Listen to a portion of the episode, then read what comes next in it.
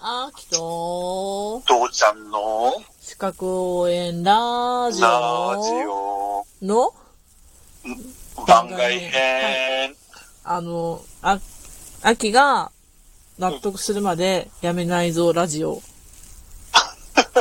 秋が先生のはずなんだけどな。もう、父ちゃんが納得するまでやめないぞはやったけど、まあ、あきも納得した い。番外編の番外編。裏番外。裏番外って福島県だぞ。あちょっとごめん。うんあごめんね。ね。ねうんうんえ、その、うん。うん。もともとは、その、なんだろう、理系と文系ってなんだろうっていう、すごいさ、うん。うん。ざっくりとした、うん、ん私の中でも、その、問題があんまりうまく言えないんだけど、うん。うん。なんで、理系と文系に分かれちゃうのかなとか、知りたいな、うん。うん。その、あ第1回目ではさ、ほら、統計学は日本の勉強の中では文系になってるけどって、父ちゃんは理系だよとかって言ってくれたけどさ、あ。うん。うん。うん。なんでそういうズレうん。みたいなのが出てしまうのかなと思って。そうだね。あの、右脳左脳っていうのにもしかして関係するのかどうかっていうのもあるよね。あーどっちで考えるかみたいなさ。じゃあ、うん。デザイナーは文系、理系どっちだろう。あのね、うん。ちょっと考えて、あの、まだ自分の中でもまとまってないんだけれどうさ、んうん。数学を扱うような人っていうか、理系の人ってどっちかっていうと天才肌だよね。何天才肌自ってい分うはかさ、、自そ分はの、天才って言いたいん。俺文系だもん。ああ、そっか、プログラマーか。そう。そう、だからそうじゃなくて、うん。あの、自分が天才だと言いたいんじゃなくて、うん天才型とか、ひらめき型きらめきのうん。要はさ、例えばさ、うん。あのー分かってくれるかなえ例えばその、渦巻き状にぐるぐるぐるぐるものを紐を巻いていくじゃない、うんうんうんそうすると最初はさ、あの半径が、半径っていうかもうほとんどゼロに近いところからぐるぐるぐるぐる回していったらさ、いつの間にか1メートルぐらいの大きさの、まあ、円筒っていうか輪ができるわけだ。うん。ああ。で、この長さ感覚的に言ってさ、直径、半径が例えば10あるとするじゃない、うんうんうんこの半分取った時に、うんうんは半径が5になった時に、文系の人って多分半分取ったと思うのね。うん。うん。だけど、多分理系の人はそんなことないよね。それ演習率とかいろいろ考えたら絶対そんなことあるはずもないってあなるわけじゃなあ、い。そうなっちゃうのかなそうなっちゃうんだよな。だから、単純にその、高さが半分になったんだから半分でしょって言えるのが文系の人でさ。 そこにささささっと直感的にそんなこと絶対ない。なんでそんな風に考えられるのって不思議だよって言える人が理系の人なんだよ。あ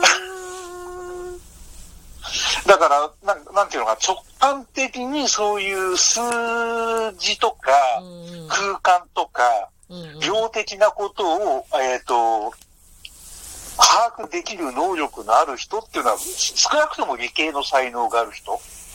う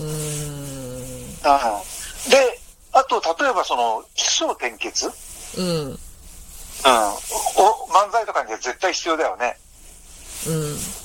あの、物事が始まって、そうね。ドラマもそうだけどさ、なんかこう、転換し、きあの、きき怒って、それを説明があって、転換して、最後にオチがある。うん。うんうんうんうん。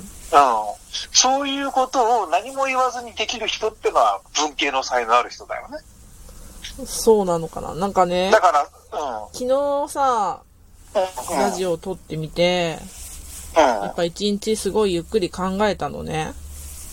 うん。うん。で、あ、昨日はほら、あの、哲、あーと、統計学の話したじゃん。うん。で、私はその後、また迷いました。うん。うん。言語学ってどっちだ翻訳言語とか学ってさ、う実は算数的な要素があるんだよん。やね。ろやろうん。だって暗号とか取ったのって完全算数じゃん。やろ数学じゃん。うんそけど、う。だから、融合してると思いますよ。はい。けど、理系、文系だよね、言語学って。う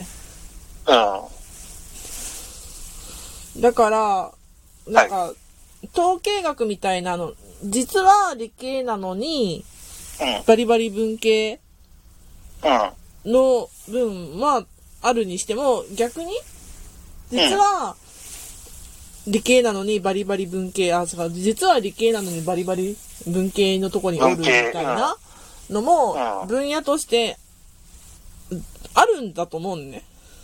うん、バリバリ文系なのに、実は理系、理系なのに文系、うん両方あると思います。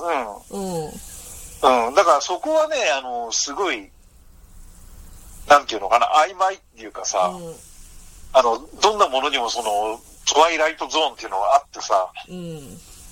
間のその、まだらのやつがあってさ、うん。うん。だから、なんて言うんだろうな、基本的にだからその、ロロロジカルにっていう、たなんていうのかね、例えばその、こ純粋に国言葉のこと、言葉っていうのもさ、うん規則になら、規則があるわけじゃないそ。ら、そら、言葉規則があるから、文法とかは理系なの ね、ね、こんな話しよったら考えよったら、納得するまでやめたくない気持ちが分かってくれるでし ょうん、だからそういう人って理系なんだ よね。それは感覚で、それそんなもんだよって言えるのが文系なんだと思うよ。えー父ちゃん的にはどうだったどっちだったえ自分いはやいやいや、そう、だってそんなのそんなもんでしょって。 なんでこんなことに引っかかってるかな みたいな。いや、でもね、ほんとそういうことなんだと思いますよ。あの、す例えばそのほら、古文とかだってうさ、ん。あの、五段活用とか、なんとか五段活用とかう、んあったじゃない、いろんなうんあの。ったあった。やっうん。たやった。あんなのだってさ、結局は規則。で、規則って突き詰めていくと、結局さ、たこあの、言葉の問題じゃなうくんてさ、うん。これは、要は、公式なわけでしょそだから算数の話になっていくんだよう、ね。そ言葉を使った。う、そだから、そういうふうに考えてきたらさ、理系あの、算数の部分もあるしう。さ、ううん。ん。でも、単純に言葉を覚えていくだけうんうん。うんっていう部分では、あの、そう算数関係なしの部分もあるしさ。うん。うん。だから、何でもかんでもねや、やろうと思えば算数だって言えるし、何でもかんでも国語だって言えるし、うん。うん。そこはね、すごい難しいところなんだと思うんだけれど、うん。基本的にだから、どうなんだろうな、本当理系の人っていうのは基本追求しないと気が済まない人たちの集まりなんだと俺は思ってるんだけど。じゃあ何もそうういう意味では父美ちゃ術ん美術だってさ、うん、うん、父ちゃんから見たら、秋と父ちゃんの資格応援ラジオの番外編でわざわざ理系と文系って何な、何なのって聞いてくる秋がもうそもそも理系でしょって話理系でしょって感じだよね。うん。ああ、さすが理系の先生だなと思ってよ。か科学者な人だなと思ってるよ。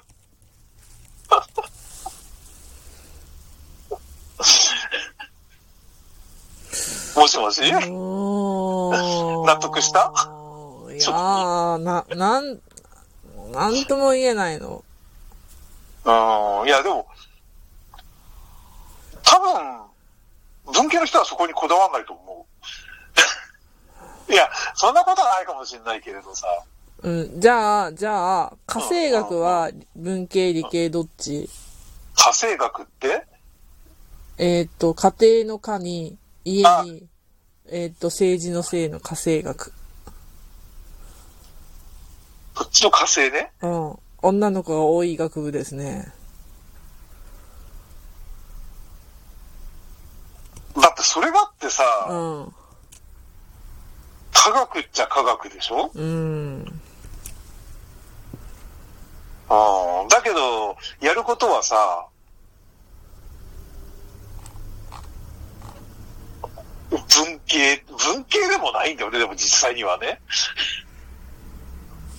何でじもゃあ、文系に多分捉えられてるよね私。たちは文系でも理系でもない第三の何々系を生み出しちゃったわけいや、っていうことではなくて、どっちかに入れるっていうことだったらそれなんだろうけれど、なんかイエスの枕をイエスにするかノーにするかしっかりしろって言ってやんあ、ごめん。わってかいらん、うね。なら、うん。わからんこと 言った。えーいやいやいや、イエスの枕だったら、いつも俺はイエスですよ。 来るもの拒まずですよ。何を言ってるんですか